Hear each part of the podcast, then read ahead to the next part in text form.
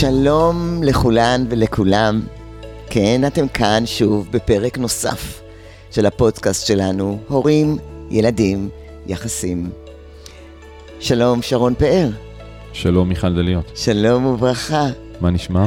נשמע טוב, נשמע טוב. אה, כולי מלאה חיוך בגלל המרואיין שלנו, בגלל ההיכרות שלנו איתו. בוא תציג אותו. קודם כל אני אציין שאת בדרך כלל מלאה חיוך, לפחות שהמרואיין הזה הוא באמת מעלה חיוך. נכון. ועושה לנו ככה טוב בלב, כי Mm. אנחנו הזמנו בחור, אדם שאנחנו אוהבים אותו, אנחנו מכירים אותו. אה, הוא אדם מסקרן, אדם שחי כל חייו בעולם של ילדים, ויודע להסתכל ממבט על העולם הזה, עולם הילדים.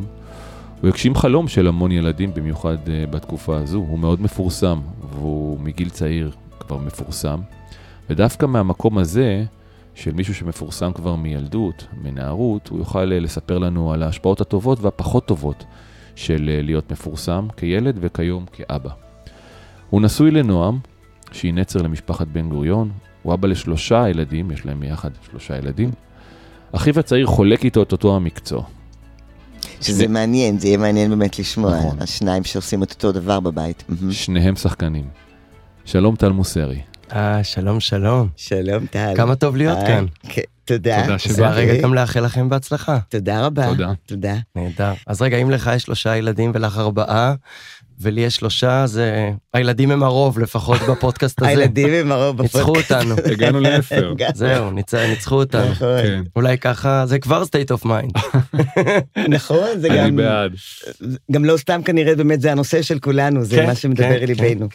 טל, אני רוצה רגע לשאול אותך, שמעת איך, הצגנו אותך, נכון? אני אזכיר לך, אדם בוגר שחי כמעט כל חייו בעולם של ילדים, מישהו שהוא מפורסם. איך זה נשמע לך? איך, איך שהצגנו אותך? אני מודה שהציגו אותי אה, במהלך הכל כך הרבה שנים שאני אה, מתארח בטלוויזיה וברדיו, אה, ובתוכניות אירוח ועל הבמות, הציגו אותי באמת ב- ב- בכל מיני אופנים.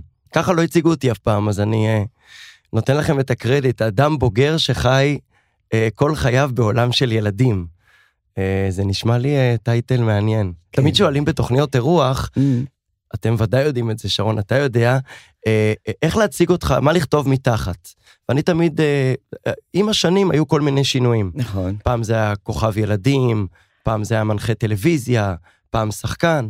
אז אני חושב שבתוכנית אירוח הבאה זה יהיה בוגר שחי בעולם של ילדים. ילדים. קרדיט לכם.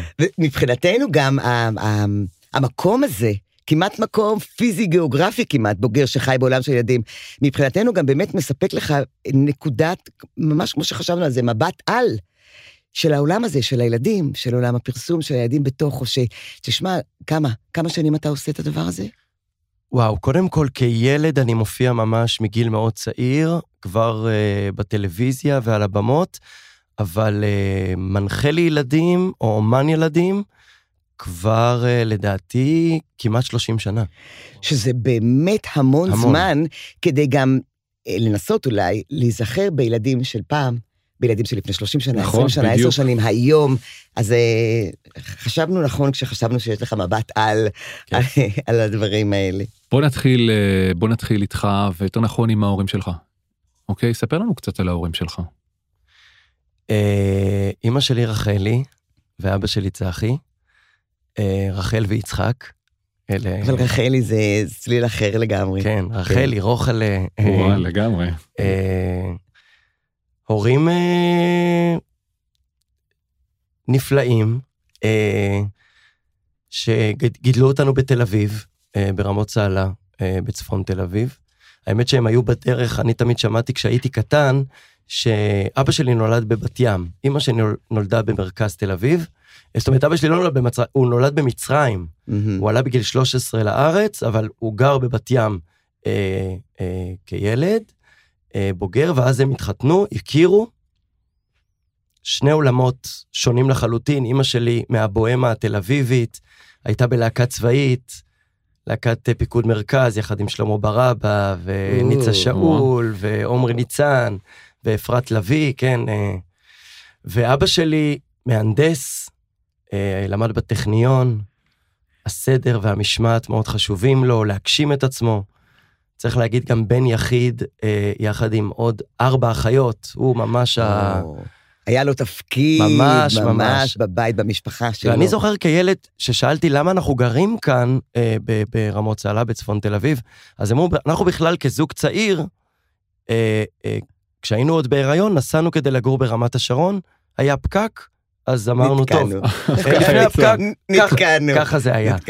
אה, וכילד מאוד, אה, וההורים שלי הם עד היום, אתה יודע, יש שיר, ואת יודעת, לחווה אלברשטיין, שהיא אומרת שבסוף כשאתה מופיע, לא משנה איפה, על במה או בטלוויזיה, בסוף אתה מופיע, או בהתחלה אתה מופיע, לשני אנשים, בלבד.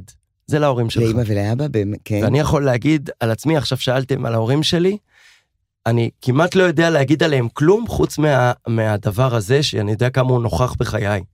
שכל פעם שאני מדבר, אפילו כאן בפודקאסט, הם הקהל שלי, ואני רואה אותם לנגד עיניי. אה, מגיל מאוד צעיר זה היה ככה. זאת, זה היגד מאוד מעניין, ואני תמהה מה המשמעות של הדבר הזה, שעומד גבר מבוגר ואומר, אני מופיע, וכל פעם שאני מופיע, וכמעט כל מה שאני אומר, בעצם הוריי זה הקהל שלי. ואני אני רוצה רגע להבין את זה קצת יותר, באמת, באמת גם אני. רוצה להבין את כן, זה קצת יותר. כן, מה, מה, מה המשמעות? כי מה? כי, כי הם עודדו אותי, כי אני רוצה לרצות אותם, לשמח אותם, כי הם ציפו ממני, כי זו מתנה ממני אליהם. תראי, אני? חושב, זה היום אני יכול? להגיד כאדם בוגר, שראיתי כמה בסוף זה משמח אותם. אה, אה, כולנו שמחים כהורים, אני רואה גם את הילדים שלי, כשהם בבית, מופיעים, או עושים איזה משהו ככה. אתם יודעים, ההורים של היום מיד שולפים את הטלפון ומצלמים את הילדים שלהם, נכון. ויש גם שמה... ושולחים בקבוצה ושולחים בקבוצה, ולחברים, כן. ישר ואנחנו- חשיפה, ישר ואנחנו חשיפה. כאנשי חינוך, שרון, תמיד אומרים להם, תסתכלו עליהם, שכשהם מרימים את העיניים, שהם לא יראו את הקופסה השחורה כן, הזאת, אז- אלא שיראו את כן. הפנים ממש, שלכם. אז למזלי, ההורים שלי לא היה עוד אה, טלפון נייד, מהמם. אבל אני זוכר, אני יכול אפילו להגיד כאן בצורה, אה, אולי לא אמרתי את זה אף פעם, אבל אני מרגיש מספיק אינטימי אה, איתכם, להגיד שאני מרגיש שזה אפילו חיבר ביניהם. זאת אומרת, ילד, לפחות אני, מה רוצה ילד? זה שההורים שלו יהיו ביחד. ויאהבו, לא רק אותו, אלא גם אחד את השני. נכון. וראיתי שכשאני מופיע, או שאני מגשים את החלום הזה, שעד היום אני לא יודע אם הוא חלום שלי או חלום שלהם, האם זו הביצה או התרנגולת, אבל ידעתי שזה מחבר אותם. אה, אני חושב שזה בסוף אה, אה, מה, ש, מה שאני אני לוקח איתי.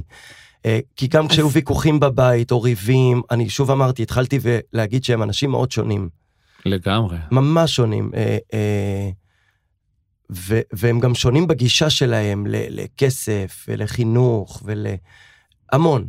אפילו אבא שלי הוא איש ימין ואימא שלי היא אשת שמאל. אז אני חייב לשאול, למרות שזה לא מענייננו, כן. אז מה, מה המחנה המשותף? מה בסיס החיבור בין אנשים כל כך שונים? אני חושב שכילד חשבתי שזה אנחנו. נתתי, נתתי לעצמי מלא קרדיט. הפסיכולוגית שלי תמיד אומרת, אל תיתן לעצמך כל כך הרבה קרדיט. זה לא רק אתה. תהיה צנוע היום. כן, בדיוק, כן, קצת צניעות לא תזיק. אבל אני חושב שהחוויה כילד, זה נראה לך באמת שהם מתחברים, הם אוהבים. כי מה אבל מהיום, מה, מהמקום שאתה נמצא בו היום, מה חיבר ביניהם בין אנשים כל כך שונים? שמע, עולה אני- חדש ממצרים, אה, מישהי מהבוהמה התל כן, אביבית? אני חושב שזה... אולי אבא שלי באמת רצה לבחור בישראליות, ואימא שלי הייתה מאוד תל אביבית, צברית. אה, תראה, אם היא בוהמיאנית, אז יכול להיות שאבא היווה נחושים, פראים, איזשהו סוג של עוגן. כן, מהנדס, אני גם. היום, שוב, אני היא מדבר קצת כבר יותר שובבה כבוגר. ופראית, כן, בדיוק. והוא, אולי אה, גם איזה כן. עוגן, איזה משהו Mm. מאוד יציב. אתה יודע, היא מספרת לי, שפוי. היא מספרת לי, אה, היא הייתה גרה אה, בדירה עם שלמה ברבא, שלמה ברבא, שם טוב לוי, שלמה גרוניך, ופתאום אבא שלי, אם אתה יכול להגיד על אבא שלי משהו, אף- כאילו אם אני רוצה לספר לך איך אבא שלי גם נראה וגם אה, אה, ב- באישיותו, הוא הפוך משלמה גרוניך, בסדר? זה אוקיי. הפוך לגמרי, בטח בשנות הבוהמיאניות שלהם. ה-50-60 שלה. אז אני כן. חושב שבאמת מה שאבא שלי ככה מצא את ה... את ה הוא אהב את הספיריט של כן. אמא שלי, אמא שלי היא אש. ו... ואבא שלי באמת מגיע ממקום מאוד שמרן, מאוד מוקפד, ו... והפוך, אמא שלי גם מצאה אצל אבא שלי איזה, איזה עוגן, איזה כן. בסיס. בדרך כלל זה מקום של חיבור, של אתם רואים, זה איזושהי כיף שאני השלמה. מדבר איתכם על זה, כן. כי זה דברים שאפילו לא עצרתי לחשוב. אז שרון, בוא ניקח אותו רגע, בוא, טל, אנחנו ניקח אותך רגע לזה. אז אתה עומד על במה, אתה משחק, אתה ילד, אתה אוהב את הבמה, אתה אולי גם מציג להורים, כי אתה יודע ששני אנשים אוהבים, מעריצים, מעריכים, מסתכלים עליך. איך הגעת לבמה? האמת שהגעתי לבמה, בהתחלה למדתי בבית ספר צהלה. אה, גרתי שם ברמות יסודי? צהלה, כן, ביסודי. ואז המורה לציור, אני הייתי מאוד גרוע בציור, עד היום, אבל, אבל, אבל הייתי ה, ה, ה, הכוכב של הטקסים. אם צריך שמישהו יגלם את אליפלת, אז אני אליפלת. ואם צריך שמישהו ינחה את הטקסים ואת ה... הרצל, מסיבות הי- ציור. הרצל היית? כן. כן, היית, ברור. תמיד הכל- יש את הילד הזה בבית אליעזר בן כן. יהודה, כן, הרצל. כן. וגם הייתה לי משיכה עזה מאוד לעולם התיאטרון. זה, אתה יודע, זה, אני, כי זה דבר שהיה בבית, אימא שלך בכל זאת מהתחום, או ש... הצ- הצריכה של תרבות? כן, צריכה של תרבות, גם אבא שלי וגם אימא שלי צרכני תרבות אה, ממש כפייתיים. זאת אומרת, אה, מוזיקה ותיאטרון ומחול ואומנות פלסטית. זה נוכח היה זה היה בבית. נוכח. זהו, זאת אומרת, בבית. אתם כילדים, אחיך ואתה ידעתם שאמא ואבא הולכים למוזיאונים, הולכים להצגות, הולכים לקונצרטים, ממש. הולכים ל- לכל- למופעים. לקחו גם אתכם בתור ילדים? אז לקחו אותנו, כן, ודאי. אה, אנחנו אה, אה, צרכני תרבות ממש כילדים, ואני זוכר שבכיתה ו', אה, ההורים שלי לקחו אותי מתנה, לא להצגת ילדים. זו הייתה הצגה אה, הראשונה לגדולים וואו. ולמבוגרים. אולי זה קצת היה מוקדם מדי, אבל, אבל בכל זה זאת- כן מאוד השפיע על חיי, כי גם זו הייתה הצגה מאוד קשה וטעונה. ואני אספר לכם על ההצגה הזאת. אה, תראה, תראה את החוויה, תראה שרון, את החוויה של ילד שפעם ראשונה בחיים לוקחים אותו למשהו גם של גדולים, וכיתה ו' זה לא ילדון בן ארבע, זה בן 12 ו-13. הבן שלי עכשיו בכיתה ו', 12, 13. לא הייתי מעז לקחת אותו להצגה הזאת. וזה נצרב, זה נצרב. נצרב. זה אבל נצרב. פה, מני- פה ההורים, זאת אומרת, עפו קדימה, אבל אתה אומר אולי קצת רחוק מדי אפילו. כן, הם לקחו אותי להצגה קידוש של וואו. וואו. שמוליק אספרי. או, וואו, אה, הנה, אני מדבר על זה ואני מתרגש. זה Mm. הצגה על אה, זוג הורים, אה, אה, ניצול, אה, ניצולי שואה, הצגה מאוד קשה, ומכינים את הילד לבר מצווה, והקושי בבית, והריבים, וה, וה... הצגה מאוד קשה. ראינו אותה באולם צוותא הקטן והדחוס, ישבתי בשורה, או ארבע או חמש, אני זוכר את זה, עד היום באמצע, וברחתי עם ההורים שלי וביקשתי לא לסיים לראות את ההצגה הזאת. זה היה לי קשה מדי. יצאת? יצא, כן. ואמרתי להורים זה קשה, ואמא ואבא קמו אחריך? יצאו איתך כן, גם? או כן. כן, יצאו איתך. כן. אבל בלילה אמרתי לעצמי, אני חייב לחזור להצגה, כי משהו שם, משהו שם גם היה לי קשה, אבל גם משהו, אה, אה, הבנתי שזה מה שאני רוצה. זה היה אותו רגע, משך אותך, נמשכת. זה מה שאני רוצה לעשות. Mm, מה שאני, מה שאני, מה שהשפיעו עליי כרגע, וואו. וטלטל אותי, ככה אני רוצה לטלטל. חזרתי. לקידוש, אחרי זה, אני זוכר קו 27, מכיתה ו' או מכיתה ז', עליתי על האוטובוס, ירדתי באבן גבירול. אפשר להגיד, עכשיו לא יתפסו אותי, התפלחתי לצוותא, ראיתי את ההצגה הזאת עשרות פעמים, ולאט לאט השחקנים, זיהו אותך. דובה לנבון, יוסי גרבר, עדנה פלידל, אה, התחילו, לז... לא הבינו מי זה הילד, הם חשבו שאני שיושב ילד שם כל פעם. של אחד מעוב... מעובדי התיאטרון, והם התחילו לדבר איתי בסוף ההצגה, וסיפרתי להם שההורים שלי לקחו אותי להצגה. היה לי קצת קשה, לא הספקתי לראות את כל ההצגה. חזרתי לבד אחרי כמה חודשים. תראה, איזה אם- התחלה, אה? כן, אם אני סוגר מעגל, אז בצבא וואו. פגשתי את שמוליק אספרי, שלימים הפך להיות במאי הלהקה, שרנו, הוא כתב את השיר אה, אה, אנחנו הילדים של חורף שנת 73, ואני ביצעתי את השיר הזה. Mm. אה, סגירת כן, זהו סגירת. מעגל, ואחרי זה שיחקתי אצלו בתיאטרון. אבל ההורים שלי באמת בפעם הראשונה בכיתה ו' לוקחים אותי להצגה, לקידוש, ואז המורה לציור, אני חוזר אליה, כן. מספרת שנפתח בתל אביב בית ספר חדש, ניסיוני, בית ספר לאומנויות בתל אביב. זה היה, אני לא יודע אם אנשים יכולים להבין שלא היו לימודי אומנות בכלל אה, במערכת החינוך, לא רק בתל אביב, בישראל. הם מביאים אה, רעיון שראו באמריקה, ראש עיריית תל אביב, אה, אז, בטח אה, שלמה להט. בטח. שלמה להט, צ'יץ', שגם לו יש זכויות רבות, רבות, במה שאני, במה ש... כן. ב- ב- בחוויה שאני חוויתי גם כילד וואו. וגם כנער. והלכתי לבחינות, ואני זוכר שאימא שלי מאוד רצתה שאני אתקבל. זה אני זוכר. אני רוצה רגע לעשות הפסקה. שרון, תראה מה יש לנו פה. מה שאני חשה, אני אורי חידודין חידודין. קודם כל, יש פה איזשהו כישרון, ילדון מוכשר. נכון. שהמורים רואים ומעלים אותו על הבמה, תהיה הרצל, תהיה אלי פלד, תהיה עצוב, תהיה שמח, והוא עושה את זה מאוד באהבה. ואז יש את המפגש הזה שההורים מייצרים איזשהו סוג של הזדמנות שיכול היה... אירוע מכונן, י- אני קורא לו. נכון, שזה יכול היה גם לקרות אחרת. אבל מה שאני קולטת פה זה המון תשוקה. המון תשוקה שלך, כן, של שלא, ילד שלא, בן שלא 12. עברה. של ילד, זו אותה תשוקה, זכית, לא נעים מה אני אגיד להגיד. לך, כן. לא נעים, אבל זכית. של ילד בן 12, 13, 14, והזדמנויות שחולפות על פניך, כי יכולים היו גם להיות הורים שיגידו לו, לא, אתה לא הולך, עזוב אומנות, ילד צריך ללמוד ביולוגיה ותנ"ך ודברים נכון. כאלה. לא, ואני רוצה לשאול אותו שאלה שעכשיו עולה לי בראש. בוא נגיד שאימא שלך לא הייתה קשורה לעולם התרבות, וההורים שלך, ולא הייתה כזו אווירה תרבותית בבית. אתה חושב שעדיין הייתה מתעוררת התשוקה הזו? אתה חשבת ש- על זה? זו שאלה שאני חושב עליה כל הזמן, אבל אני יכול להגיד שכשקיבלתי את מערכת הציוד שצריך להביא לבית הספר, אני מזכיר לכם, זה בית ספר אומנויות בתל אביב, אני הולך לכיתה ז', אה, אף אחד לא יודע מה זה.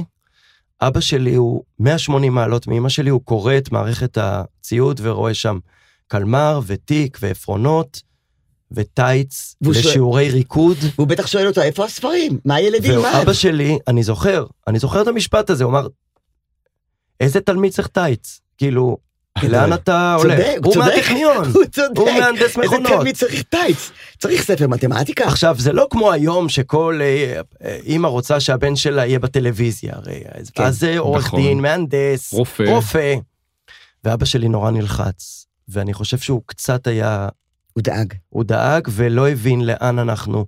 הוא חשב קצת שאימא שלי לוקחת את זה צעד קדימה. רחוק מדי. הוא לא ידע מה זה בית הספר הזה, זה היה, תבינו, זה... אף אחד לא ידע לאן אנחנו הולכים. אני עוצרת שנייה. מה אתה חושב? יש פה מישהו שסומך על מישהו. אבא על אימא, אימא עליך, אתה על ההורים, מה, מה? מה היה שם? אה, תשמעי, זה הכל, אני רואה את זה היום כהורה. אתה כל הזמן עושה וטועה, או עושה ומצליח.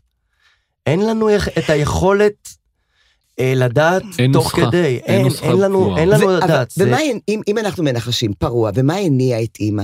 זה שהיא רצתה לתת לך משהו שאתה מאוד אוהב, אני זה שהיא חושב ידעה שבסוף, כן, שתצליח. אני אגיד את ה-obvious, ואני חושב שאימא שלי לא הגשימה את עצמה. ההורים שלה, אה, אנשים קשים מפולין ורוסיה, ניצולי שואה, אמרו לה עד כאן. אמנם היית בלהקה צבאית, אבל זה לא מקצוע, ואת הולכת ללמוד. אימא שלי למדה ספרות אה, באוניברסיטה, ועד היום היא לא עובדת.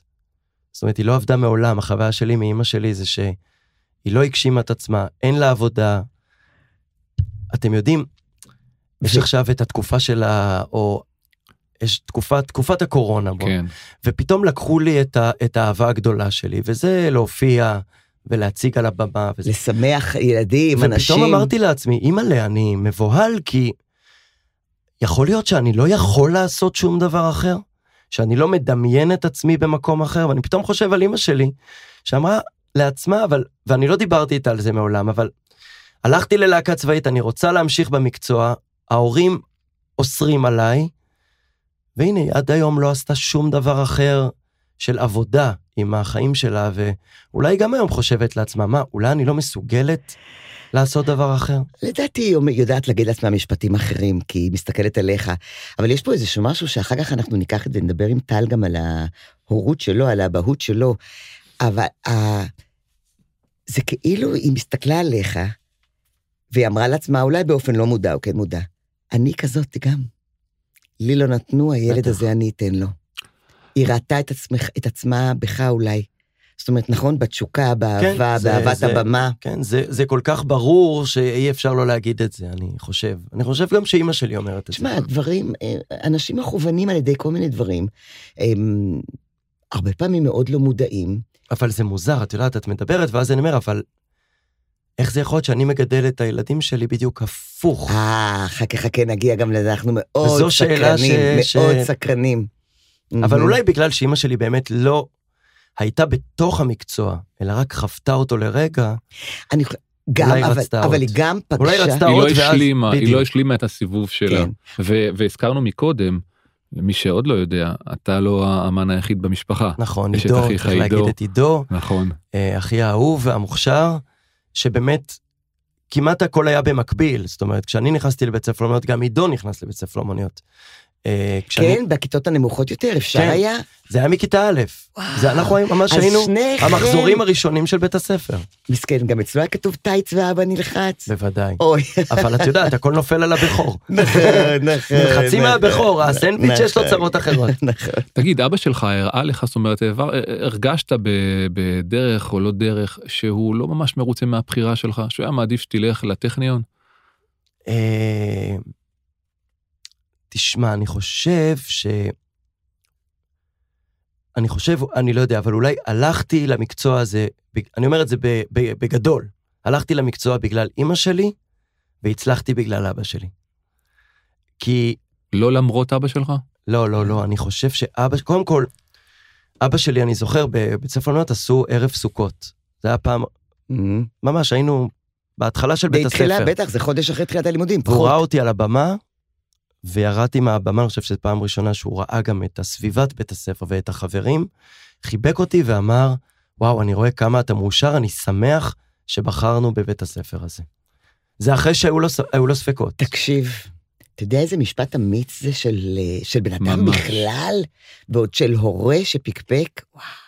אבל הוא כל וכמה הזמן- הוא משמעותי, בטח עבור טל, מאוד. שהרגיש שאבא לא לגמרי סגור על זה שהוא בבית ספר הזה. בוודאי, בוודאי. וזה נתן לי הרבה כוח להמשיך, אבל עד היום, אבא שלי, אה, תשמע, הוא מהנדס מכונות, הוא איש עסקים, הוא נולד במצרים, הוא, הוא איש קשה, הוא בכלכלה, הוא לא, הוא, הוא לא רוצה שנהיה רק אומנים כאלה של אה, פרינג' ותגשימו את עצמכם על הבמות וזה, הוא אומר, אם אתה אומן, אז תהיה איש מקצוע לך- עד איש הסוף. לך עם זה עד הסוף, בדיוק, כי- לך עד עד הסוף. הסוף. כולל ב, ב, בכלכלה של הדבר הזה. כן, צריך תנהל, להגיד. תנהל את הדבר הזה. בדיוק. לא רק תהיה אותו, תעשה אותו, כמו שאמרת, ו- ומשהו אמורפי כזה, אלא תנהל את זה, תעשה את זה כמו שצריך. כן, כן. תשחק. ו- כן. הוא לא עושה הפרדה, הוא בעצם לא, שרון, תראה, אני חושבת על זה, אני, כל מיני דברים שעולים לי ככה בראש, הוא לא עושה הפרדה בין היותנו, בין זה שהילד יש לו נפש של אומן ושחקן, לבין זה שהוא לוקח את זה אחר כך לחיים, והוא צריך להתמודד עם זה בחיים כמו שהם מתמודדים עם בחיים. נכון. תרוויח מזה כסף, שים אותו בצד, שמור על הדברים האלה, שמור, אתה, נכון? נכון, נכון, אוקיי. הוא גם, תראו, הוא גם, תראו, הוא גם ראה שאני, ואני ניסיתי, אולי בגלל אבא שלי, זאת אומרת, אם הלכתי למקצוע בגלל אימא, מצאתי את עצמי, למשל, נכנס לקורס פסיכומטרי אחרי הצבא, כשידעתי, כשכבר הייתי בהצגה בבית לסין, הלכתי, כי היה לי בראש שאבא אומר לי, טוב, אבל גם צריך ללמוד משהו, אה, כן. זה חשוב. כלומר, זה אומן עם שני רגליים על הקרקע, עם שתי רגליים על הקרקע. אבל אחרי ארבעה שיעורי פסיכומטרי, אמרתי, מה אני עושה פה? אני לא... מה, לא, מה אני רוצה ללמוד? ואז זה, יהיה- אני זוכר אבא שלי אמר לי, תלמד משהו כללי, העיקר שתהיה באוניברסיטה. אתה... ח-" מה זה משהו כללי? מה... ואז עזבתי. אני חושב שלאט לאט אבא שלי גם ראה בהצלחתי, והוא גאה בזה, ואני לא אגיד לך שהוא לא, לא מפסיק לדאוג, הוא עדיין דואג. אמא שלי פחות דאגנית, הוא דואג עדיין. אז זה כבר טיפוס, זה כבר כן, באמת בן כן, אדם, כן. טיפוס דואג, רוצה. שהכל יהיה בסדר, שהכל... כי יש לנו באמת, ל- לרוב האנשים, במיוחד לדור, לדורות הקודמים, איזושהי תחושה שהבמה זה לא מקצוע. זה, זה, זה הפכפך, זה תחביב. אתה כן מצליח, נכון, אתה לא זה מקצוע, זה מצליח. כן, בכלל, ו- אני חושב שהדבר הזה שאבא שלי נתקל בו, יותר מאמא שלי, מה פתאום אתה כל כך נהנה בעבודה? מה זה, מה זה ההמצאה הזאת? מה זה ההמצאה הזאת? עבודה זה עמל, אתה קם בבוקר, זה- את בבית, אתה נהנה, אתה כבר שם רגליים על השולחן, רואה טלוויזיה, קורא ספר, איתו. מה, אתה כל כך נהנה שזה לא הגיוני שזו גם העבודה שלך. ואני אמרתי, או אני עד היום אומר בדיוק ההפך. אם שצ- אני נהנה, זה מה שאני צריך לעשות. תגיד, אמ, חוזרים רגע לעידו, איך היו היחסים ביניכם? בכל זאת שני אחים, אז אמנם היום, ממרום גילכם יש הערכה ואהבה כן. גדולה, ואנחנו יודעים שהדברים האלה בגיל 7, 8, 9, 10 לא נראים בדיוק ככה. נכון, ואתם אבל, עוד שניכם באותו עיסוק. נכון, אבל אני לא זוכר קנאה גדולה, וגם על זה יש לי ריבים וויכוחים עם הפסיכולוגית שלי שטוענת שאני... מדחיק, לא, מדחיק ומדכא. היא חייבת שאני אגיד לה שיש קנאה וזה לא מצליח לה, זה... אולי אתם תפתרו לי את הבעיה. תראה, מאוד השלמנו אחד את השני, גם כל אחד באיזו אינטואיציה נכונה, לא ב... ההורים שלנו לא כיוונו אותנו לזה. הוא למשל, הייתה הסיבה למסיבה. היינו עושים, אה, אני הייתי תמיד מני פאר, Mm. והוא היה טוביה צפיר. הוא היה עושה את החיקויים. הוא היה עושה חיקויים, והוא היה משתתף, והוא היה נורא קומי, ואני הייתי ה- המנחה. המנחה, זה שלוקח את ה... כן. זאת אומרת, לא היה, לא דרכנו אחד על השני על הרגל אף פעם. אני- השלמתם, כמו שאמרת, כן, השלמתם. ואני חושב שזה. גם המורים שלנו בבית ספר לאמנויות, שהיו אנשים מאוד מאוד רגישים וחכמים. אני עד היום בקשר עם המורים שלי משם. אני חייב להם הרבה. אה, בוא ניתן להם קרדיט, תזכיר איזה שם שניים. צביה אוברמן ושרה לשם ויעל העליון, זיכרונה לברכה, מנהלת בית הספר. Yeah. יש לי רשימה ארוכה של מורים שהשפיעו על חיי. אני מסתובב בהרבה מאוד בתי ספר. אה, אני רואה את המורים. חלקם יותר, חלקם פחות. אני לא יודע אם מורים מבינים עד כמה ההשפעה שלהם על הילדים היא כל כך גדולה. אני... המורים ש, שהיו איתי בבית ספר בתל אביב, במיוחד בגיל הזה, אה, הם כמעט האנשים שהכי השפיעו על חיי. אז אני חושב שהמורים מאוד מאוד מאוד שמרו על איזה איזון, כי אנחנו בתוך בית ספר לאומנויות. כן, זה יותר הרבה מאיזון, זה גם לאפשר לכל אחד, אפשר לעשות את אותו דבר, אבל לאפשר לכל אחד מכם להיות ייחודי, גם כשזה באותו שדה. וגם כשהיינו יותר בוגרים, אח שלי למשל, חלם על הוליווד, עשה איזו קריירה לרגע כן. בחו"ל עם הסרטים של אדם סנדלר, לרגע לא קינאתי, כי אין לי בגוף, או שניטרלתי אותו, אני לא יודע, אולי ניטרלתי את זה, את הרצון להוליווד. אני מתרגש מאהוד מנור ונעמי שמר ומגילה אלמגור. אני פחות מתרגש אדם מדקפריו. סנדלר. אתה כן. גם- אתה גם מתרגש מילדים? כן, כן, זה בטח, אוקיי. זה בוודאי. אה, אי אפשר שלא, מה זה... תגיד, דיבר, אנחנו מדברים המון על האומנות שלך, על, ה, על התיאטרון, על התרבות. מה עוד היה בהוואי בבית? אמא, אבא שונים, שני בנים, אבא עובד בטח הרבה, היה אמא הרבה, בבית. בצד של אבא שלי אני זוכר הרבה, אני זוכר את, שתי ה, את, את שני ההבדלים בין שתי המשפחות. אה, אימא שלי, אה, אה, אימא של סבתא בלומה וסבא דוד, היו אנשים בלי משפחות, ניצולי איבדו את שואה, כולם בשואה. איבדו את הכל, אני זוכר ששמחה גדולה לא הייתה שם, בצד של. אימא שלי. זאת אומרת, אם סדר פסח, אז יושבים מסביב לשולחן שבעה אנשים. וואו. אבל כשאתה בא לצד של אבא שלי, למשפחת מוסרי, או שיש לומר שבט מוסרי. שבט, לגמרי. שבט, כן. שמח, בלאגן, שם גם הכרתי יאללה. בפעם הראשונה אולי את הצד שמחבר אותי עד היום למי שאני כישראלי. אתה יודע, אני זוכר חיים משה, זוהר ארגון, אני זוכר את זה כילד. לפעמים אפילו זה היה לי מוזר, כי אני באתי מתל אביב, מבית ספר לאמנויות בתל אביב. סבתא סופי הייתה שומעת זו... פון פון בון בון. ממש. לא סבתא- שמעו שם חיים משה. סבתא סופי הייתה שומעת חיים משה. אהבה, חיי, ממש בנטרזיסטור. גדל. כאילו לא נעים להגיד, אבל זה כן. כל כך חיבר אותי למי שאני היום, ו...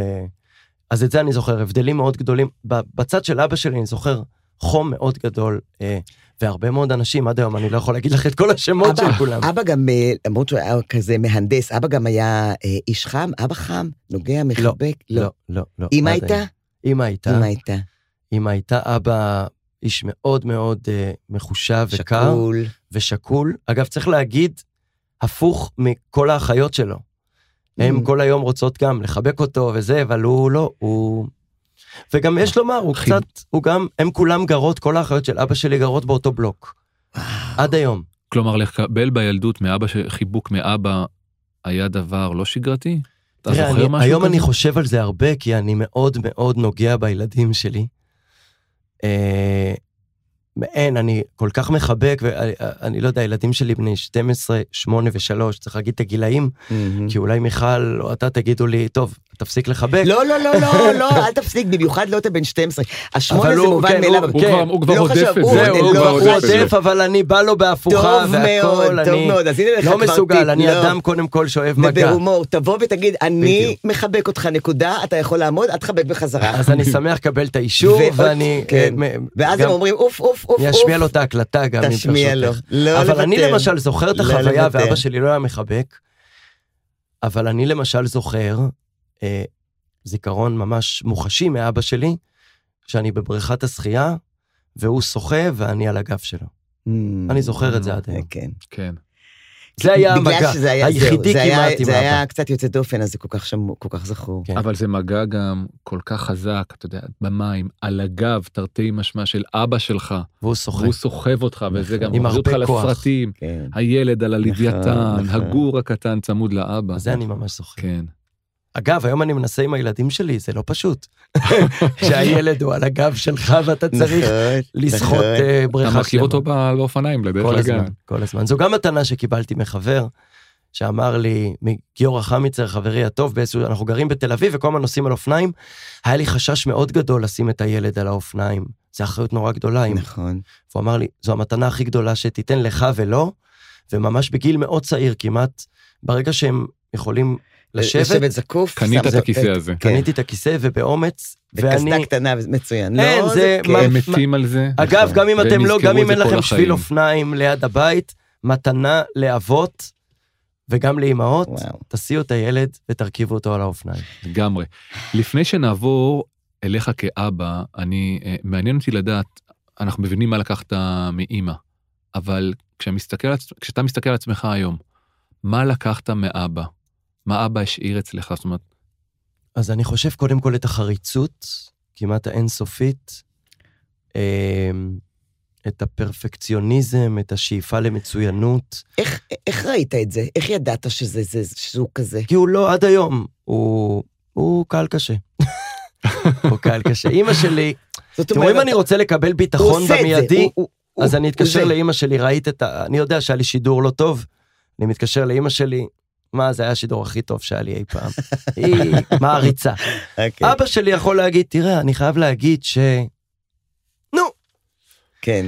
וגם באמת ה- ה- ה- ה- המגע הזה, גם עם העולם הכלכלי והחומרי, אבא שלי מאוד איזן את הרוח אה, ש, שהייתה בבית, רוח, צריך להגיד, זה הרבה רוח ותרבות ותיאטרון, אבל גם, חבר'ה, כל הזמן רגליים על הקרקע. רגליים על הקרקע. זאת זה אומרת, לקחתי ממנו. כילד, כילדים, גם אתה, גם. עידו, ראיתם, אה, היה דיבור על כסף, היה דיבור על חיסכון, היה דיבור על, על להיות שקול, היה דיבור על לקחת בחשבון. זאת אומרת, זה משהו שפשוט היה קיים שם. היה קיים. כי צריך לראות דברים כאלה כדי להיות. את זה, ב- זה ב- לא... בזה הם. מאוד איזנו אחד את השנייה.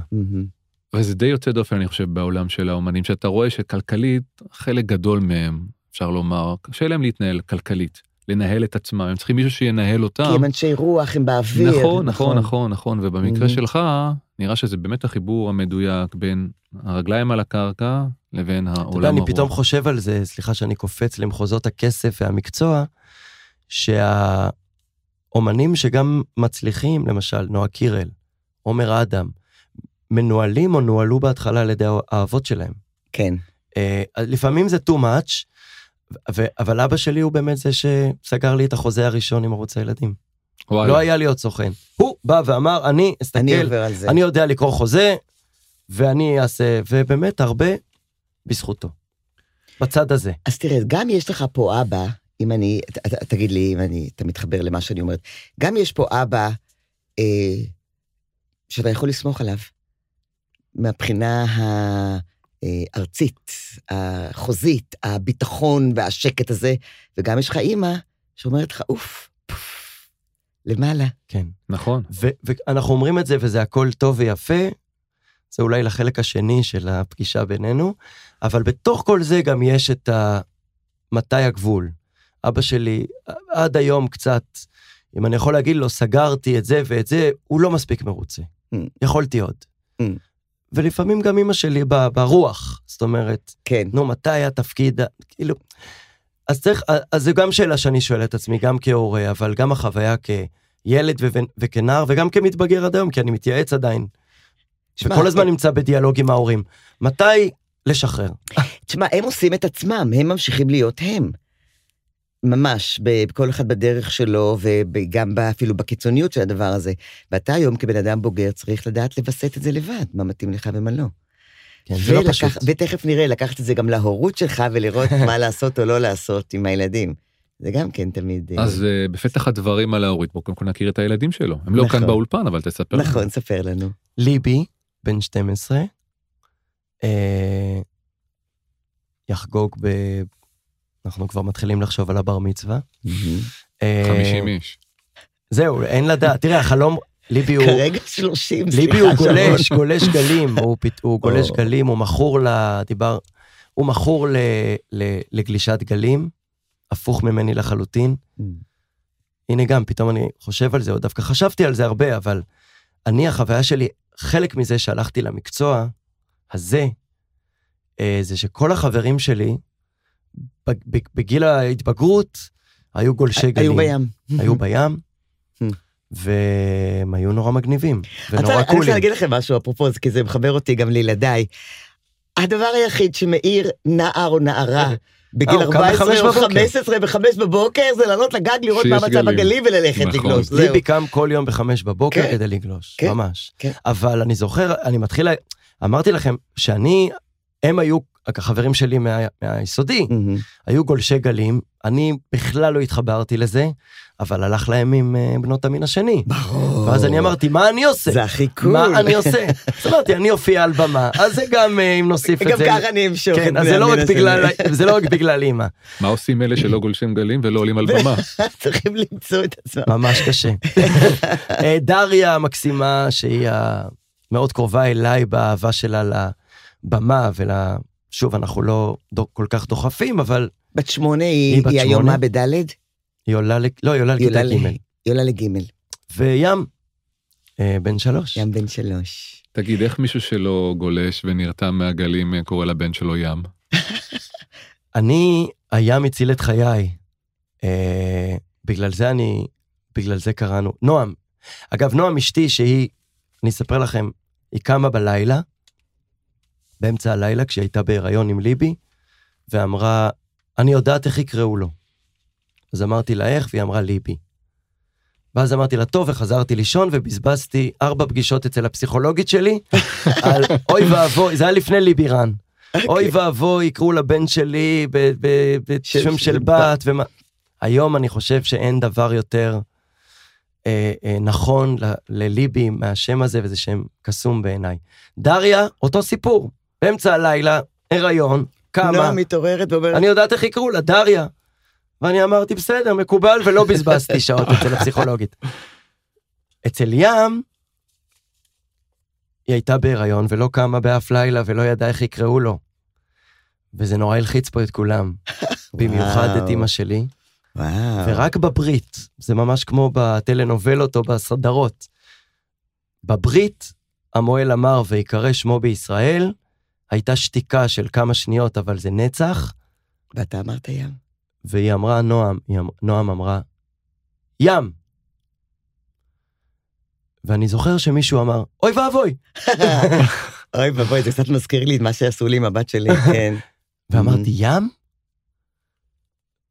ים. ים. אבל ים שינה את חיי ואולי הציל את חיי, כי כש... אני לא הייתי בים אף פעם. עד חיי הבוגרים, עד לפני עשר שנים. ליבי הוא בן 12. לא אהבת?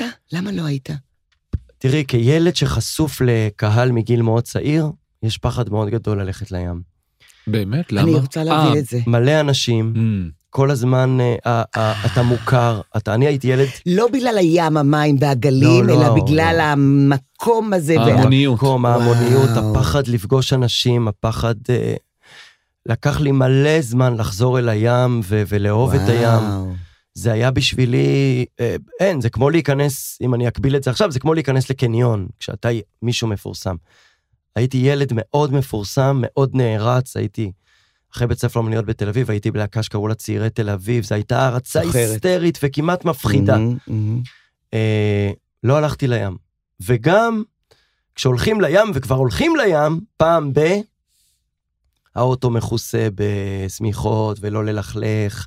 זה היה בלאגן גדול, עדיף ללכת לבריכה, שם יש דשא, ושם זה הבריכה. המקומית, כן. מכירים אותי אנשים, ים זה מלא זרים.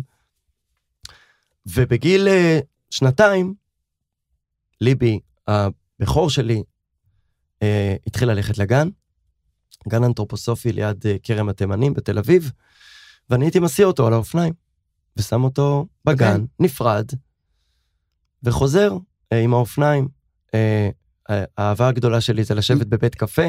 לקרוא עיתון. לאורך הטיילת? לא, עוד לא? בכלל לא הלכתי לים. אה, אוקיי. והייתי מגיע מיוזל לבית קפה, ונועם אמרה לי, אבל למה אתה לא... עכשיו, הגן שלו היה בכרם התימנים, זה ממש... המרחק המים, בין נו, הגן, כן, כן. המרחק בין הגן לים זה כמו המרחק כן, שאני יושב גן- ביני לבינכם. הת- התל אביבים אולי לא יודעים, גן צ'ארלס קלור שם, כן, כן, והדולפינריום הים שם, הכל נועם שם. הייתה אומרת לי, מה אתה נוסע עם האופניים מזיע ולבית קפה? תעבור את הכביש, תשב בים. בוא נחזור רגע לאבא שלי, ים זה גם מסמל אצלי בטלה. בטלה, עצלות. אה, אני עוד. בשנים הראשונות, בזבוז זמן. בשנים הראשונות שהייתי יושב בים. אני בעשר שנים בים כל בוקר, בזכות זה שהצלחתי לעבור את הכביש ולשבת בים. אבא שלי היה מתקשר לשאול, איפה אתה? לקח לי כמה שנים להגיד לו, הייתי משקר, כן, שאני לא בים. אני לא בים. תראה, רגע, רגע, אני, אני, אתה תחזור לסיפור, אני אזכיר לך, אבל תראה דברים קטנים שנאמרים כאילו, כבדרך אגב. מי שיושב בים הוא מתבטל, מה זאת אומרת לשבת בים? לים הולכים בשבת אולי בצהריים. זאת אומרת, דברים שנחקקים לנו והופכים להיות אני מאמין של בן אדם, או חרוטים ממש במוח של הילד הזה, ואחר כך לך תתגבר על הדבר הזה. אז הנה, אני חושב שאם אני חוזר לשאלה של שרון, לא רק שהתגברתי, אלא קראתי לבן שלי השלישי ים, וואו, וזה הניצחון ה- הגדול יש שלנו. לנו כבר שתי סגירות מעגל בשיחה אחת. וואו. אגב, יש... תקשיב, תקשיב, גם הפסיכולוגית שלך לוקחת לי שעה, אולי אנחנו גם נגבה את זה, מה אתה אומר, שרון? אה, רציתי לומר משהו, אבל שכחתי מה זה, נקטע לי חוט המחשבה, אז נמשיך. סליחה, תכף תיזכר. לא, לא, זה כן, בסדר. אוקיי. אבל אתה היית באמצע סיפור? לא, סיפרת, כן. סיפרנו, אז סיפרנו על כן. הים. אה, נזכרתי, יש, אפרופו הים, יש Mm. המון הורים שרואים בשינה סוג של בטלה. מכירה את זה? שכל שעת שינה היא אה, מיותרת, גם ולמה. אתה... אני, יותר. ערה לזה עם ההורים של המתבגרים, שמשגע אותם שהילדים ישנים עד אחד בצהריים בחופש. עד זה- אחת? ומה התשובה? אחת עד שלוש. במקרה הטוב. ומה אוקיי. התשובה? שישנו? והתשובה היא, תניחו להם, אה, טוב. תניחו להם. קודם כל, ההורים של המתבגרים שוכחים שהם היו מתבגרים פעם, זה בכלל נכון. אה, מפליא אותי תמיד. אבל בטח להניח להם, אני חושבת שאנחנו לא יכולים לסבול את זה שהם ישנים עד שלוש כי אנחנו מקנאים. מי מאיתנו יכול לישון עד שלוש? צריך ללכת לעבודה, צריך לקרוא ניירות, צריך לעבור על העיתון. במאמר מוסגר, אני באמת רואה בזה בטלה, שהוא ישן אצלי עד שלוש. איי, אבל יש להם מספיק על הראש. עכשיו כן, הם כן, בחופש, שישנו עד כן. שלוש. אה, נמשיך, אה, נמשיך עם הילדים. את מי, או יותר נכון, אצל מי מהילדים אתה רואה את עצמך? וואו, אני לא עצרתי רגע לחשוב, אבל uh, אני יכול להגיד קודם כל ש... uh, בגידול הילדים ובחינוך הילדים אני מאוד מאוד מאוד נעזר, אפילו זו מילה קטנה מדי להגיד, אבל נועם אשתי היא גם למדה... היא מתווה אה, את הדרך? היא מתווה את הדרך ואני הולך אחריה, כמעט כעיוור, אה, אה, כמו, המש, כמו שאומר, אמר המשורר. אה, היא גם אה, אישה מיוחדת במינה, אבל היא גם אה, למדה אה, אלבאום, והיא למדה למשל, על, לפני שהיא בכלל אה, ידעה שהיא רוצה להיות אימא, אה, היא הלכה ולמדה. זאת אומרת, היא התכוננה להיותה אימא, לא רק במחשבות ובפיזיות, לקחה את זה ברצינות. אלא היא רצתה ללמוד ורצתה כאילו, להבין. לפני שאני נוגעת במשהו, בוא אני אבין במה אני הולכת, לד- מה זה הולך להיות, מה זה בדיוק. הדבר הזה. בדיוק. אנחנו על כל דבר שאנחנו עושים הכי זה קטן, קצת- זה קצת אבא? קצת, קצת, קצת? גם לי זה מזכיר. Hmm, לא יודע. לא מחושבת, יודע. רצינית, לוקחת דברים ברצינות. בודקת, לומדת. כן, אבל היא גם הכי משחררת. כן, אוקיי, אבל בודקת. אבל לא, אבל היא, אני חושב שהיא מבינה. היא רצתה להבין מה זה אומר לפני שהיא מביאה Mhm. ילדים לעולם. מה זה אומר להיות אימא. אתם יודעים, בלימודים, זה- זה- זו לקיחת אחריות, דרך אגב, כן. נכון? לא- אגב, אנחנו הולכים ללמוד לפני שאנחנו מבשלים משהו, אנחנו לומדים אותו. ויש הרבה... נהיגה. נהיגה, אנשים מביאים ילדים לעולם, ואף אחד לא עבר אפילו לא איך- הרצאה. איך ילד חושב? כן, כלום, לא מה הרצאה. יהיה, כן. אני אפילו אומר, אנחנו לא אומרים לתת רישיון להורים, אבל לכו ללמוד. לא לימודים עכשיו אה, בשביל להיות אה, נכון. מטפלים, מהמם. אבל משהו בקטנה. מעניין, לכן רובנו מעניין, מחנכים. מעניין. על סמך מה? על סמך מה? איך שהחינכו אותנו. אם אהבנו, נעשה אותו דבר, אם לא אהבנו, נעשה הפוך. נכון. אז אני אומר שאני מגדל את הילדים, אה, אני יותר הצד הכיפי וה, וה, הלונה פארק של הבית. אה, המונח אבא הוא, הוא רק עכשיו, אני בילד השלישי, רק עכשיו אני מתחיל לאט לאט להבין את כובד המשקל של המילה הזאת, של אבא. אמ, כי מה? זה, למה כי זה אתה- המון אחריות, Mm. המון אחריות. וזה אפילו מילה מפחידה קצת, להיות אבא, אני אגיד לך רגע בשקט, זה לא נגמר אף פעם. וזה כנראה לא נגמר זה אף לא פעם. נגמר אף כן, פעם. אני- אז ניסיתי אולי לאחר, להדחיק קצת. אה, כי מה, אבל- כי אתה מבין כמה השפעה יש לך עליהם? במודע ולא במודע? בוודאי, בוודאי, אנחנו מספרים פה על האבא שלי. ודיברנו על אימא שלי, בדיוק. וכמה הדברים האלה נצרבים. אני זוכר את הפעמים הראשונות, עוד ב... כשליבי הבכור, אז הייתי שואל את נועם לפני השינה, יכול להיות שצרבתי אותו עכשיו לכל החיים, על כל מיני דברים ש... אמרתי, מה פתאום? זה לא, אפילו לדעתי מיכל קיבלה איזה טלפון, או שאלתי אותה פעם לפני איזו הרצאה ש... ששמעתי את מיכל. מהר מה, היינו- לספר היינו לה איזה סיפור, היינו לפעמים כן. נפגשים, אתה יודע, בהרצאות משותפות, בכל מיני כנסים, כן. באילת, והיינו יושבים למעלה, וככה אז הייתי אומר לה, זה יכול להיות שזה... תשמע, זה מפחיד כן. להיות הורה. אחריות גדולה. זה גם כיף גדול, אבל זה...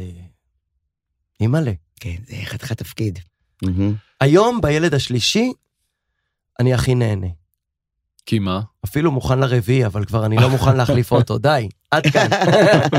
זה גם יקר, לא נעים להגיד. כן. כי מה? כי... לא יודע. כי... א', לדעתי... אולי כי למדתי, אתה יודע, יכול להיות ש... התאמ- קודם כל כן, התאמנת. התאמנתי. התאמנת. הבנת מה, אני חושבת, מה, מה עובד, מה לא עובד, לאיזה פינות לא להיכנס, איך אפשר לשמוח, אה, לס, לסמוך על נועם. אה, צבר ביטחון. נכון. כן, ביטחון במה, כן. זה לא פשוט- סתם, אתם יודעים, אומרים, התאמנת. תגדל את הילד הראשון כאילו הוא השלישי, יש את הקלישאה, אה. המשפט, כן. אבל איך אפשר? איך איך אפשר? אפשר? איך אי אפשר? הילד הראשון גדל כילד ראשון, לגמרי. והסנדוויץ' גדל כסנדוויץ', ואחריהם הבאים בתור. תגיד, כן. מישהו מהילדים, אה, אתה רואה ניצנים של קריירה בימתית, בימתית. אומנותית? אז קודם כל, אם אני רגע חוזר אה, אל הים, ולא אל ים הפרטי שלי, אלא כן. אל הים, ליבי אמרתי שהוא גולש גלים, וזה פחד אלוהים. זאת אומרת, אה, פה אני עובד, זה מפחיד אותי עד אימה. זאת אומרת, הפחד מ... אני אפילו לא רוצה לדבר על זה, כי זה מפחיד אותי. ממה אתה מפחד אני לא בדיוק? רוצה לדבר על אני זה אספר פה, לך, לי כי יש סיפור על אה, גלישה, כי גם אצלי הבנים גלשו. שוב, אני לא רוצה להקביל את זה חס ושלום, זה בכלל לא זה. אבל ה... ה... ה... להקביל את זה קצת לדוד גרוסמן, אישה בורחת מבשורה, שכתב כן. את הפחדים שלו, Mm. והם הגשימו, הגשימו את עצמם. אני רואה את ליבי בים, ואת אומץ ליבו, ואת ה... את ה... הוא באמת גולש נפלא. עכשיו, הוא ילד בן 12, והוא עושה את זה... הוא גילה את זה לבד, לא אני. אני עוד לא הלכתי... אני בכלל לא שם, באזורים האלה. אין לי לגמרי. יד בדבר, אתה אין לי אומר, יד לא בדבר, אשמתי, זה לא הפוך אשמתי. ממני לחלוטין. אתה לא אשם. אני, מבחינתי להישאר ביבשה, הוא... ואני כל הזמן מצד אחד רוצה להגיד לו, די, תפסיק, זה מפחיד אותי מדי, ומצד שני עובד על לתת לו את הביטחון ואת החופש, שימשיך הלאה, ו... וזה מפחיד אותי. אני מדבר על זה עכשיו, זה וזה מפחיד, מפחיד אותי. זה מפחיד מאוד. זה אה, הדבר היחיד שמפחיד אותך, או שאתה מגלה בעצמך לפעמים קצת פחד וחרדה גם מדברים אחרים? אני תראה. מוביל לזה לשאלה, האם אתה אבא חרדתי? בוודאי שכן. אוקיי. אה, אני, כשהבן שלי, ליבי, שוב, אני חוזר אליו, כי כנראה כל החוויות. הראשוניות שם היו. בדיוק. הוא, אה, אה, הוא ישן באוטו, הוא היה קטן, אה, אני כבר לא זוכר אה, בן כמה, אבל נגיד בגיל ארבע או חמש. הוא ישן, נסענו אחרי נסיעה ארוכה, אני והוא, ואז אה, היה כבר איזה שבע או שמונה בערב, והוצאתי, אמרתי לו, ליבי קום, הוא היה בכיסא הבטיחות מאחורה, שכבר ילד, אפילו לא אה, בוסטר כזה, אמרתי לו, ליבי קום, הוא התעורר, ואז הוצאתי אותו, כך, אמרתי לו, רגע זה, באתי לקחת את התיק מהאוטו, ראיתי שהוא לא נמצא, והוא פשוט נרדם בעמידה ונפל אחורה. והרמתי אותו, אמרתי לו, ליבי חמוד, אוי, נרדמת, הרמתי אותו, וראיתי דם, אה, שלולית דם על הזה. באותו רגע, רצתי ברחוב מאזה בתל אביב, כמו אחרי פיגוע, צורח. וצעקתי, אה, אני לא, לא יכול לשחזר, אנשים חשבו שהיה פיגוע, עד שהגיעה אשתי, ואמרה, טוב. אה, והזמנתי, אנשים הזמינו אמבולנס כמובן. עכשיו, בכלל לא שמתי לב שהוא היה אה, אה, ערני לחלוטין, הרגיע אותי, לא שמעתי את זה אפילו, אבא, אני בסדר, הוא אמר. זאת אומרת, לא קרה לו כלום. הוא, אפילו כן. בב- בבית חולים הדביקו לו ושלום על ישראל. אבל הגיע אמבולנס, ונועה אומרת, מה, מה, מהצעקות היא ירדה. איזה אמבולנס? מי הזמין אמבולנס? אני... היא אמרה לי, אנחנו תמיד צוחקים שהאמבולנס היה בשבילי, אבל היא נסעה איתו לאמבולנס, לא יכולתי בכלל. ואני ישבתי והייתי בטוח שזהו, הלך לי הילד, היא חזרה אחרי כמה שעות עם... זה מאוד מעניין. אני מאוד טוב. אני עכשיו, אני הייתי עכשיו מוכנה להתחלף עם הפסיכולוגית שלו כדי לרדת לעומק העניין. איך הילד הזה מהבית הזה דווקא גדל להיות אה, חרדתי. ילד עם תחושה של חופש יחד עם סדר. וליבי מה- מאוד לא מפחד. כן, מאוד לא מעניין. מפחד, ואני עובד על זה שלתת לו את הכוח ואת ה, את הגב, ולא Mm. להגיד לו, אבל זה יוצא לי. זה יוצא לי מדי פעם שאני מפחד. שאלה לי, מישהו מהילדים ירצה להיות מפורסם, ירצה להיות שחקן. אה, נכון לעכשיו, דריה תבוא ותגיד, אבא, זה מה שאני רוצה, וזה זה זה. דריה אתה- כבר בת שמונה, היא בטח כן, אה, כן. בגיל הזה אומרות. בגלל זה, אז איפה אתה שם? דריה היא? מאוד נהנית מהבמה, מלהופיע. צריך להגיד שאנחנו uh, מגדלים את הילדים בחינוך אנתרופוסופי. הוא חינוך אחר, אני גם לא הכרתי אותו עד הסוף, נועם הכירה לי את החינוך הזה, אבל הוא חינוך אחר בזה שהילדים מאוד מבטאים את עצמם, ומאוד יצירתיים, אבל אין להם את התשוקה הזאת ב... בלהיות כוכבים נקרא לזה. Mm. למשל, בבית ספר אנתרופוסופי, שאתה מציג הצגה, אז כמה ילדים עושים את אותו תפקיד. מהמם. אה, אין Mm. מי שעושה תפקיד ראשי, אין את האליפלת, ואז כן, מישהו עושה כן. את שאר החיילים. יש שישה אליפלת, וכל אחד. אז דריה היא מאוד יצירתית ומאוד מאוד אה, אוהבת את הבמה. אני גם חשפתי אותם למאחורי הקלעים ולעולם שלי. אתם יודעים, במקצוע שלי יש הורים שמביאים את הילדים שלהם אל העבודה, גם אם היא מתאימה לילדים, וגם סוג של בייביסיטר, והם שורצים. חוויתי כזה, כן, הם איתך כן, שם על כן. הסט. הילדים שלי לא היו איתי אף פעם על סטים ועל מאחורי הקלעים. הם הגיעו כשה... לפעם אחת כדי לראות למשל את ההצגה שהתאימה להם באותו גיל. מהמם. זאת אומרת, אם הופעתי בפסטיגל ולי... וליבי היה בן שלוש אז, הוא לא ראה את הפסטיגל כי זה לא מתאים לבן שלוש. כן. לא מאלה שסחבו אותם לכל חזרה ולכל... וגם לא. ראו אותי כ... על הבמה, מהמם. אם זה לא, אם ההצגה לא מתאימה להם. כן. כשהוא היה בן אה, שבע, שמונה, תשע, והרגשתי שהוא יכול לראות את הפסטיגל, אז הוא בא לפסטיגל ונהנה. לראות את אבא שלו וגם נהנה מהדבר עצמו. אבל אם מישהו יהיה מפורסם, אז, אז נהדר. כן. אין לי, שם אין לי, אני חושב כרגע, איזו שריטה או איזה, אני, רצון לעצור אותם או מה? לא, לא, ממש לא, לא. לא, מהמם. לא. אבל מהמם. אני אה, משתדל לא לחשוף אותם יותר מדי. למשל, היו כמה הצעות שרצו שאני אעשה משהו עם הילדים שלי, אפילו בפרסומות, אפילו להכניס מצלמה אליי הביתה.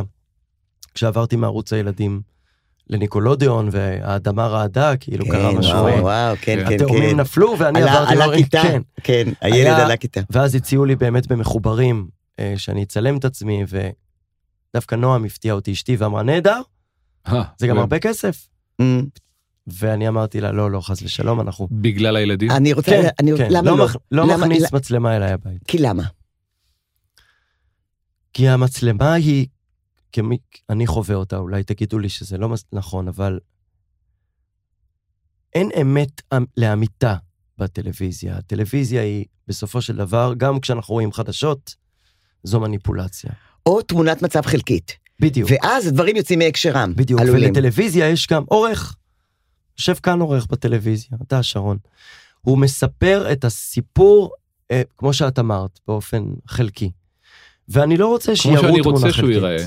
ואני גם, כמו שאתה שאני חושב שזה יעניין את האנשים. כמו או- שאני כן. חושב שהוא ואני צריך גם להיראות. כאומן רוצה מאוד מאוד לספק אה, את הקהל שלי, ושהקהל שלי יאהב אותי מאוד. אז אני רוצה להתחיל לספק לו עניין. אז אולי אם אני אריב עם אשתי, יכול להיות שזה יהיה פרק שכולם ידברו עליו. אה, לא רוצה לקחת, לא רוצה, רוצה להשאיר את הבית פרטי. פרטי. כן. אני רק לפני כמה שנים אפילו הכנסתי אה, תמונות משפחתיות באינסטגרם אפילו, ולאט לאט אני כן לא מטייל. זה אגב גם בא מאשתי, נועם. שכמה שהיא שומרת עלינו כמשפחה, היא גם ידעה להגיד לי, איפ- איפה לש- הגיע הזמן להתחיל איפה לפרסם? אותנו. איפה לשחרר? היא פתאום אמרה לי, רגע, רגע, אולי מאיזה דאגה שרואים אותי לבד מדי, היא אמרה לי, רגע, אתה אפילו מוצג באינסטגרם שלך בלי משפחה, מהמם. בוא תעלה תמונה שלך עם המשפחה.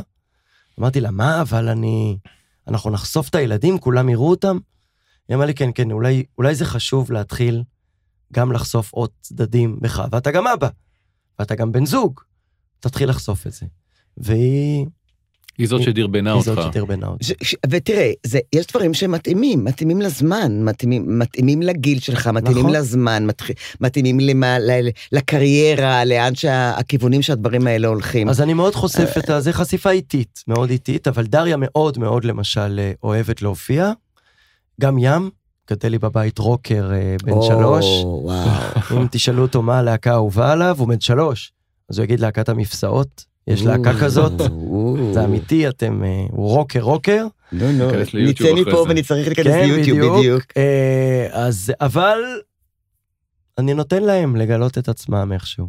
לא מנתב אותם לאיזשהו כיוון. אמרת בתחילת הדברים, בתחילת השיחה, שאימא שלך מאוד ניתבה אתכם, אותך ואת עידו, נכון. לעולם הזה של הבידור אז זה והאומנות. מה שאני אומר, שפתאום נראה לי שאני דווקא עושה משהו הפוך. ואז אני שואל את עצמי, אולי אני דווקא מנסה להדוף אותם מלהיות מפורסמים,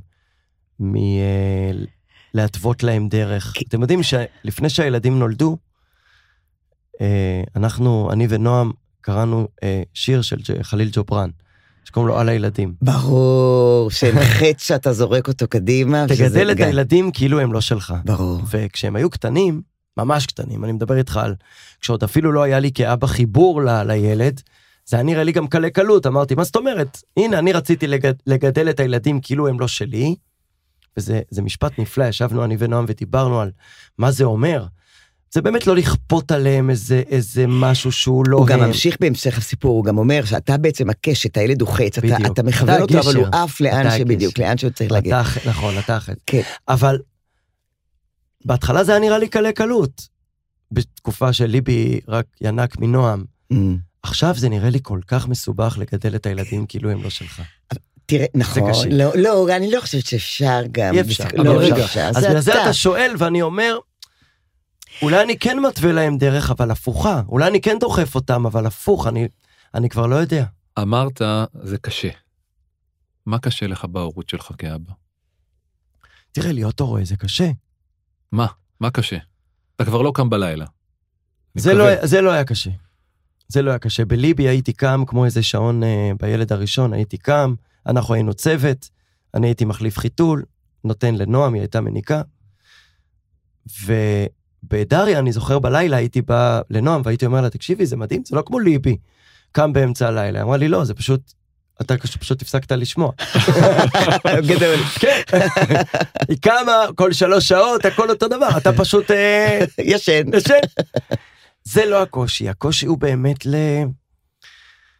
לא יודע, זה גם, אולי המילה קושי היא לא מילה נכונה, אבל זה מלא, מלא אחריות. זהו, זהו, זאת. המילה, זאת כן. המילה, זאת המילה האחריות. ואם אתה מודע לזה, אתה יודע, אני תמיד הייתי מתרוצץ בין סדרות ותוכניות וצילומים, ודווקא בקורונה עצרתי לרגע, ופתאום פתאום עשיתי איזו ספירת מלאי, ואמרתי, וואו, זו המשפחה שלי, זו, זה הבית שלי, כאן אני גר.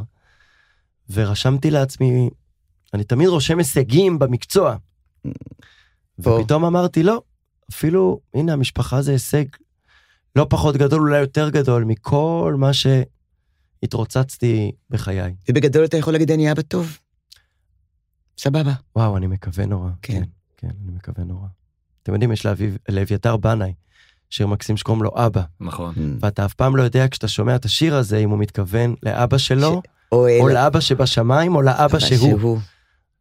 אז זה Mm. מסובך להיות אבא. זו מילה באמת גדולה. אני מחזיר אותנו ל- לתחילת המפגש הזה, שאמרנו שאתה כבר 30 שנים פוגש ילדים, מופיע, מופיע אה, לילדים, ואנחנו רוצים לשמוע ממך על הילדים של היום, לעומת אלה של לפני 30 שנה. שזה קצת אנחנו אולי. אה, תראה, בסוף, בשורה התחתונה, קודם כל צריך להגיד, ילדים הם ילדים הם ילדים. הם מתר... כשהם מתרגשים זה מאותו דבר, כשהם צוחקים זה מאותו דבר. הם זקוקים לחיבוק, הם זקוקים לחום, הם זקוקים לאהבה. מה שפרויד כתב, כל הדברים שכותבים על ההורים, נצחיים. אני לא יכול לחדש פה. אני יכול רק, יש לי את הפרספקטיבה שלי. אמ, אבל היום הילדים הרבה יותר חשופים. אה, אני למשל חושב על זה, כמה נזק יש בטלוויזיה פתוחה בבית, שהיום הילד, ה- ה- ה- ההורים למשל רואים אה, אה, תוכניות ריאליטי. חדשות לפעמים. טל. חדשות, כן. כל היום, קווים פתוחים. זאת אומרת, אה, אם יש אולפן מידע, פתוח, כן, ומידע לא מסונן, לא שם. מתווך. והילדים כמעט אה, לא שומרים עליהם. כי פעם לא היו אה, תוכניות ריאליטי, אגב, תוכנית ריאליטי, אני חייב להגיד, פעם היה קולבוטק, זה היה... נכון. כן, אבל תוכנית ריאליטי היא נזק, אגב, גם בעיניי, אני אומר את זה עכשיו, אתם שישמיעו לי את ההקלטה הזאת אם יום אחד אנחה או אשתתף, אכלתי אותה. בדיוק, אבל יש שם מניפולציות ויש שם שקרים ויש שם, או-הו, מה יש שם. והשורד הוא, ה- הוא ה- לפעמים הרע, יש שם.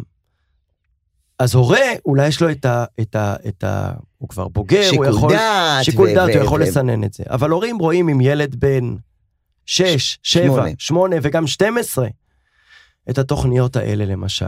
ושוב, אני אומר גם חדשות, כמו שאת אנחנו אומרת, מדברים על זה. שרון ואני כאנשי חינוך, ושרון כאיש טלוויזיה, אנחנו מדברים על אני הדברים האלה שמח הרבה. שאני קולע לדעת גדולים. כן, אנחנו מדברים. עכשיו, אם אתה שואל אותי מה ההבדל בין הילדים של אז להיום, הם חשופים, הם נולדו עם אייפון ביד, רשתות חברתיות. אז טל, אני עוצרת אותך, את זה אנחנו יודעים. השאלה היא, האם לדעתך, אם אתה רואה היום ילדים בני עשר, אתה אומר, וואלה, אני רואה את ההשפעה של זה. בטח, בוודאי. איפה, איך? אני רואה קודם כל אה, סף גירוי.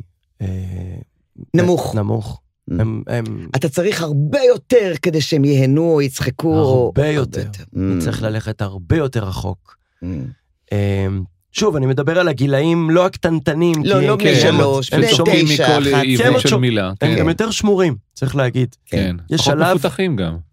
יש שלב שההורים פתאום, ילד בן שש נראה להם כבר, תראו, הוא כבר, הוא כבר בן שש. כן, הוא כבר יודע אנגלית, הוא חוזר עם אנגלית. אתה יודע מה אני אומרת כשאומרים. לי הוא כבר בן שש? אני אומרת נכון, אבל הוא רק בן שש. אני רואה את ליבי שלי בן 12, הוא פג.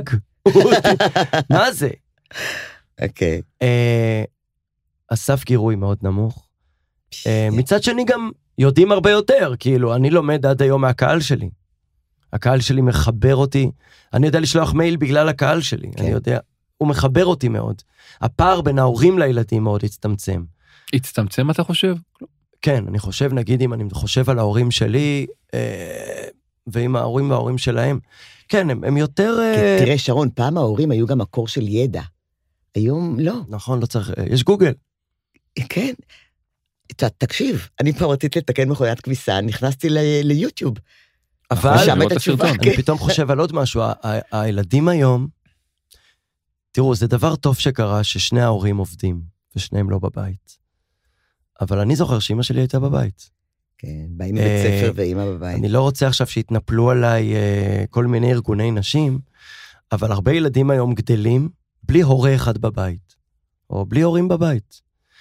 אה, והם פחות שמורים, והם עם האייפון מגיל מאוד צעיר, ויש סכנות רבות, ואני רואה את זה, אני רואה את הילדים היום, סף גירוי נמוך, אה, אה, חושבים, אנשים גם, הם, גם גדלים הרבה יותר מהר. אנשים אומרים, פעם גיל ההתבגרות היה בגיל הזה, היום ילדים בני לא. שש הם כבר בגיל ההתבגרות. זה לא נכון, בעיניי. זה לא נכון.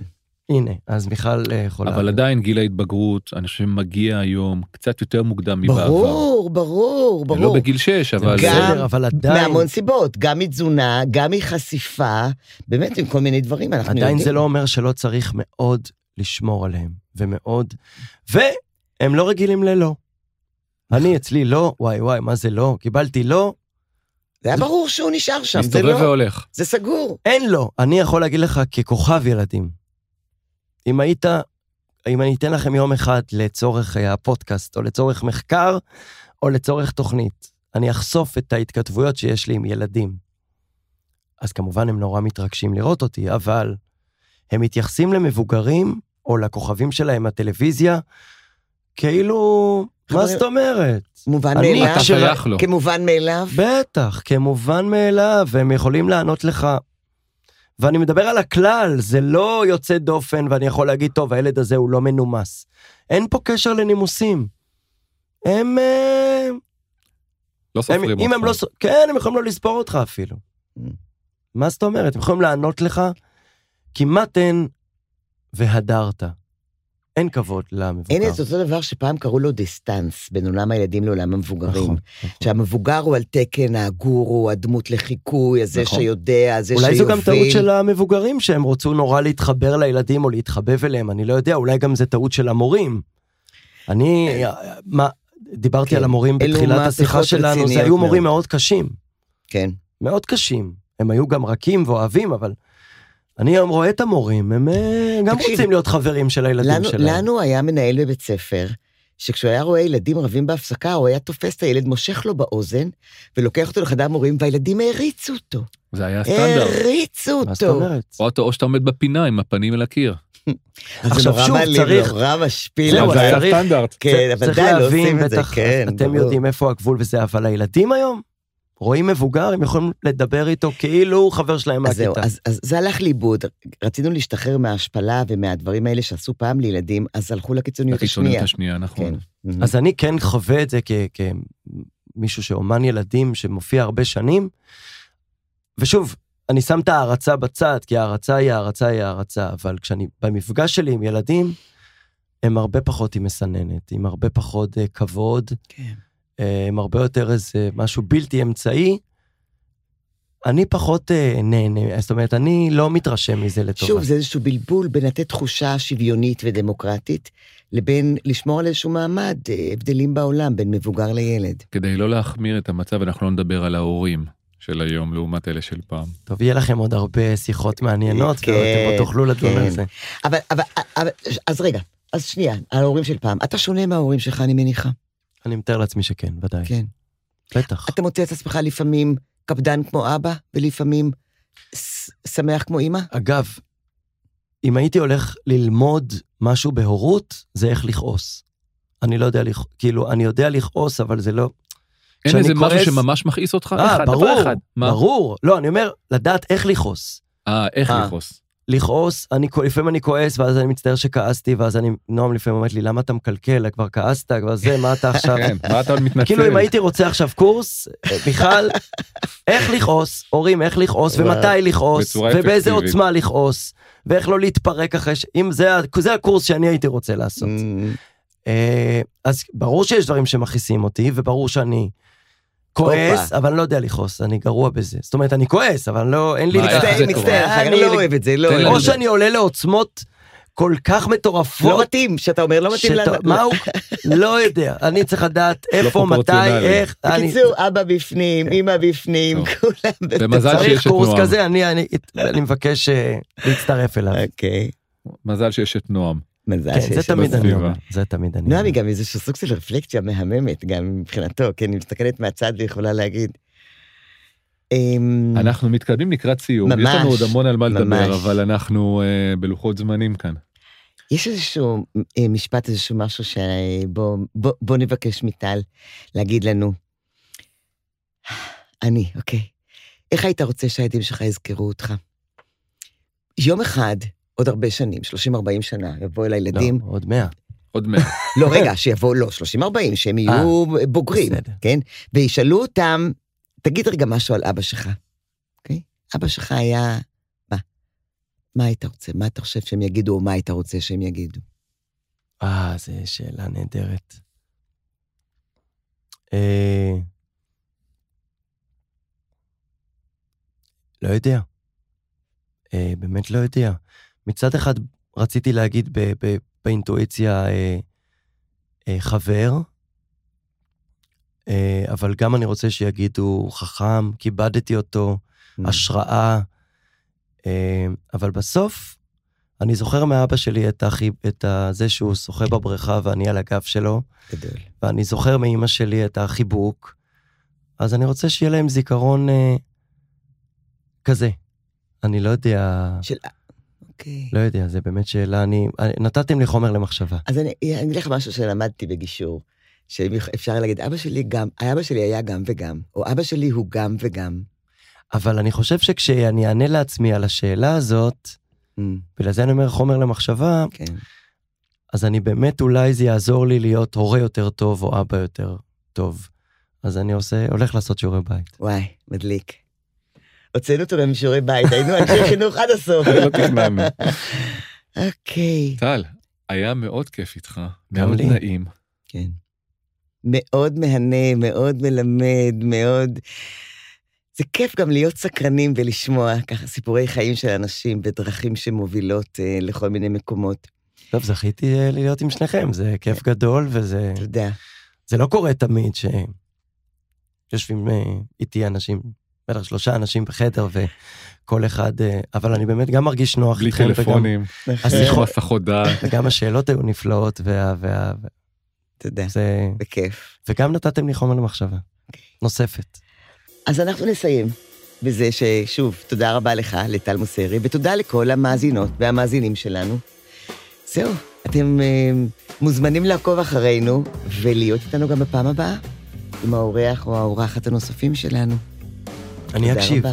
אני כל. הפרטים, מי זה יהיה, אולי נפרסם את זה בדפי הפייסבוק שלנו. או לגמרי. שנשמור את זה כהפתעה. stay tuned, כמו שאומרים נכון. בחוץ לארץ. תודה, תודה תודה. רבה. תודה, המשך יום טוב.